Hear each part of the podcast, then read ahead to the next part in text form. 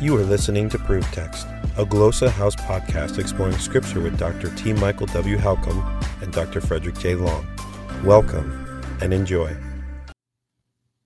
Hello and welcome to Proof Text. I am Michael Halcomb, and in this episode, I'm thinking about the fallacy of the week.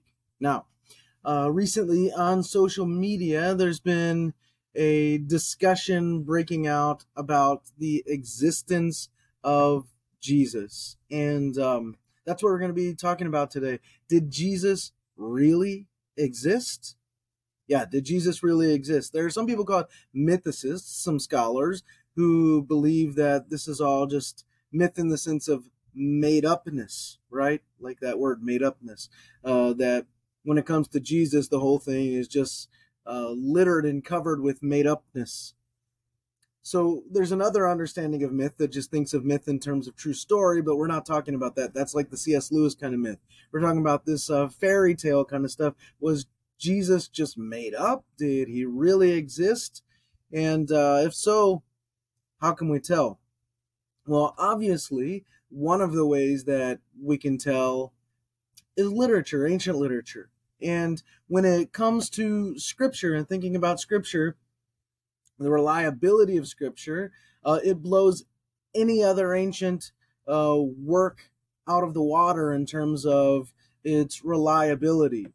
And a lot of people, when they look at Scripture, will say things like, well, the people who are trying to question whether Jesus did exist, they'll say things like, well, you can't use Scripture. That's circular reasoning. It was religious propaganda. It was religiously motivated, so you can't use that, which is just crazy because historians of Caesar and Plato and Tacitus and Suetonius and Herodotus and Horace, they all use works that are by those authors or connected to those persons. And so certainly we can use what Scripture says, particularly the New Testament, to show that Jesus was an actual person who actually walked on earth and said and did things. But there are other pieces of literature outside of Scripture that are reliable as well. And by the way, when we compare the reliability of ancient texts to one another, I think Homer's Iliad which was written around 900 BCE, and our earliest copies around 400 BCE. So it's just like 500-year time span there. The number of extant or surviving copies we have related to that is about 640, 645, something like that. And when it comes to the New Testament, which was written in about a 60-year span, that's being kind of generous. Could be even less, 30 or 40 years. And our earliest copies about maybe in the early 100s, 120, 125, somewhere around there. We have actually over 24,000 related pieces of data for this or copies of this.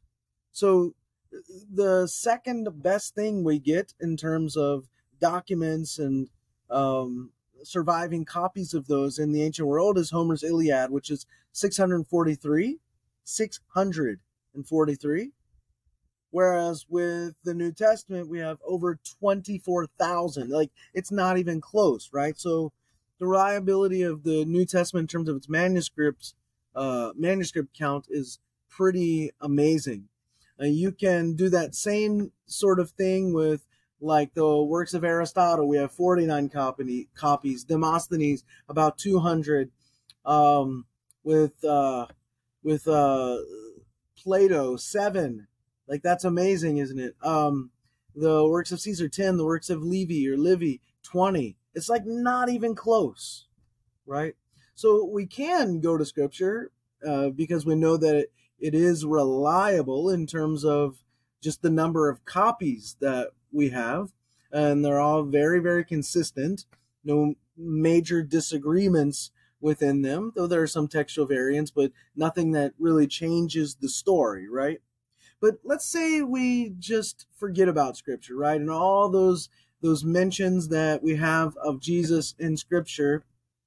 Is there anything else to suggest that Jesus really did exist or didn't exist, right? And so one thing you often hear people say is the absence of evidence is not the evidence of absence. And I think that's an interesting point. So even if we rule out the New Testament or any other piece of ancient literature, does it, like if we had zero literature referring to Jesus, is that sufficient enough proof to prove that he didn't exist? Well, no, because the absence of evidence is not the evidence of absence, right? So we have other things like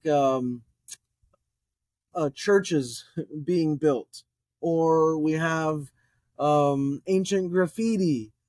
We have numerous other things like Christian graffiti, right, where they're drawing pictures and creating writings on rocks and in certain sacred places that refer to Jesus and even his followers, right? So the absence of evidence is not the evidence of absence. But let me show you one example of what I'm talking about here, what's going on.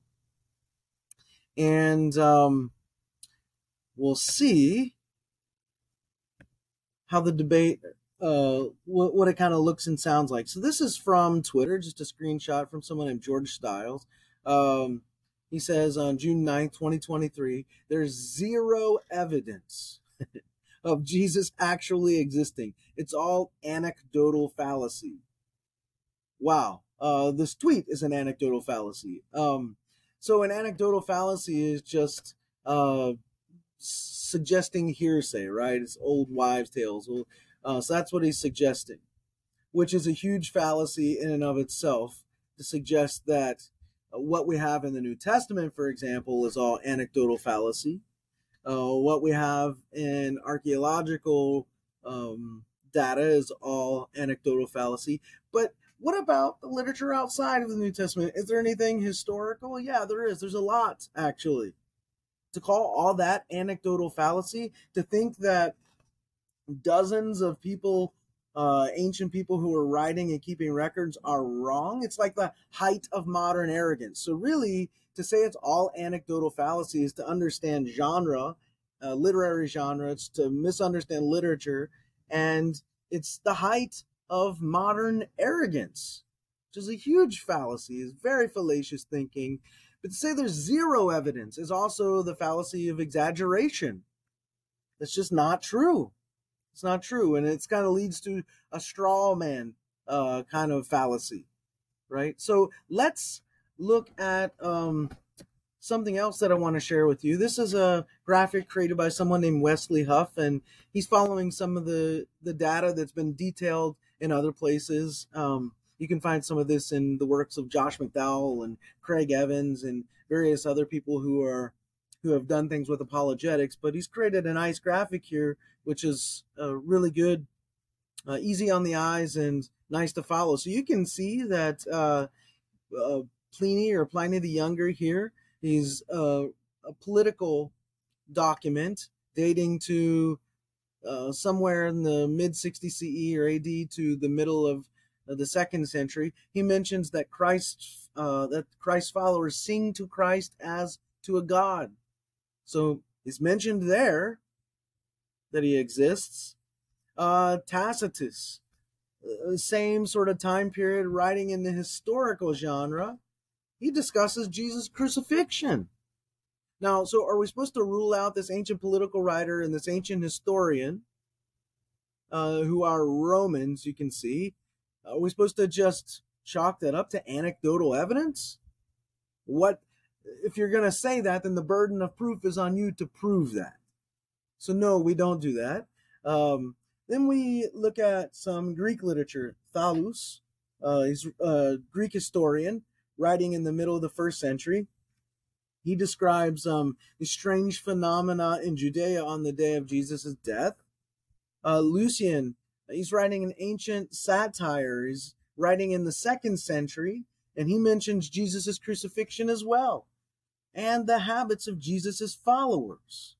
Celsus, writing philosophy near the end of the 2nd century, says that Jesus was born in Judea, that he lived part of his childhood in Egypt, was a miracle worker. He accuses Jesus of magic powers and all sorts of things. So he's actually attempting to discredit Jesus, but in doing so mentions him.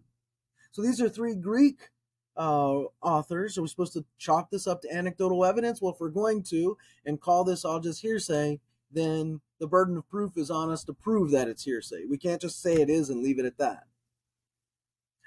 Josephus, he was part of an early Jewish movement. He's writing history near the end of the 1st century. He mentions Jesus, James, Jesus' brother, and John the Baptizer, a relative, perhaps a cousin of Jesus. Then you have early Christians writing in the 1st century and 2nd century as well. You have Polycarp. You have Clement and Ignatius. They're associated with the Christian movement, and they all mention Jesus. Just because they're Christians doesn't mean they don't count. It's historical evidence. And then, of course, you have the Gospels and Paul, which mention Jesus a lot, and the other New Testament documents. And even one thinker, Bart Ehrman, in his book, Did Jesus Exist? He says, and he's not a Christian. Used to be, but he's not anymore. He says, moreover, the claim that Jesus was simply made up falters on every ground. Indeed. So we do have at least 6 early, really 9 non-biblical texts that mention Jesus and do so repeatedly.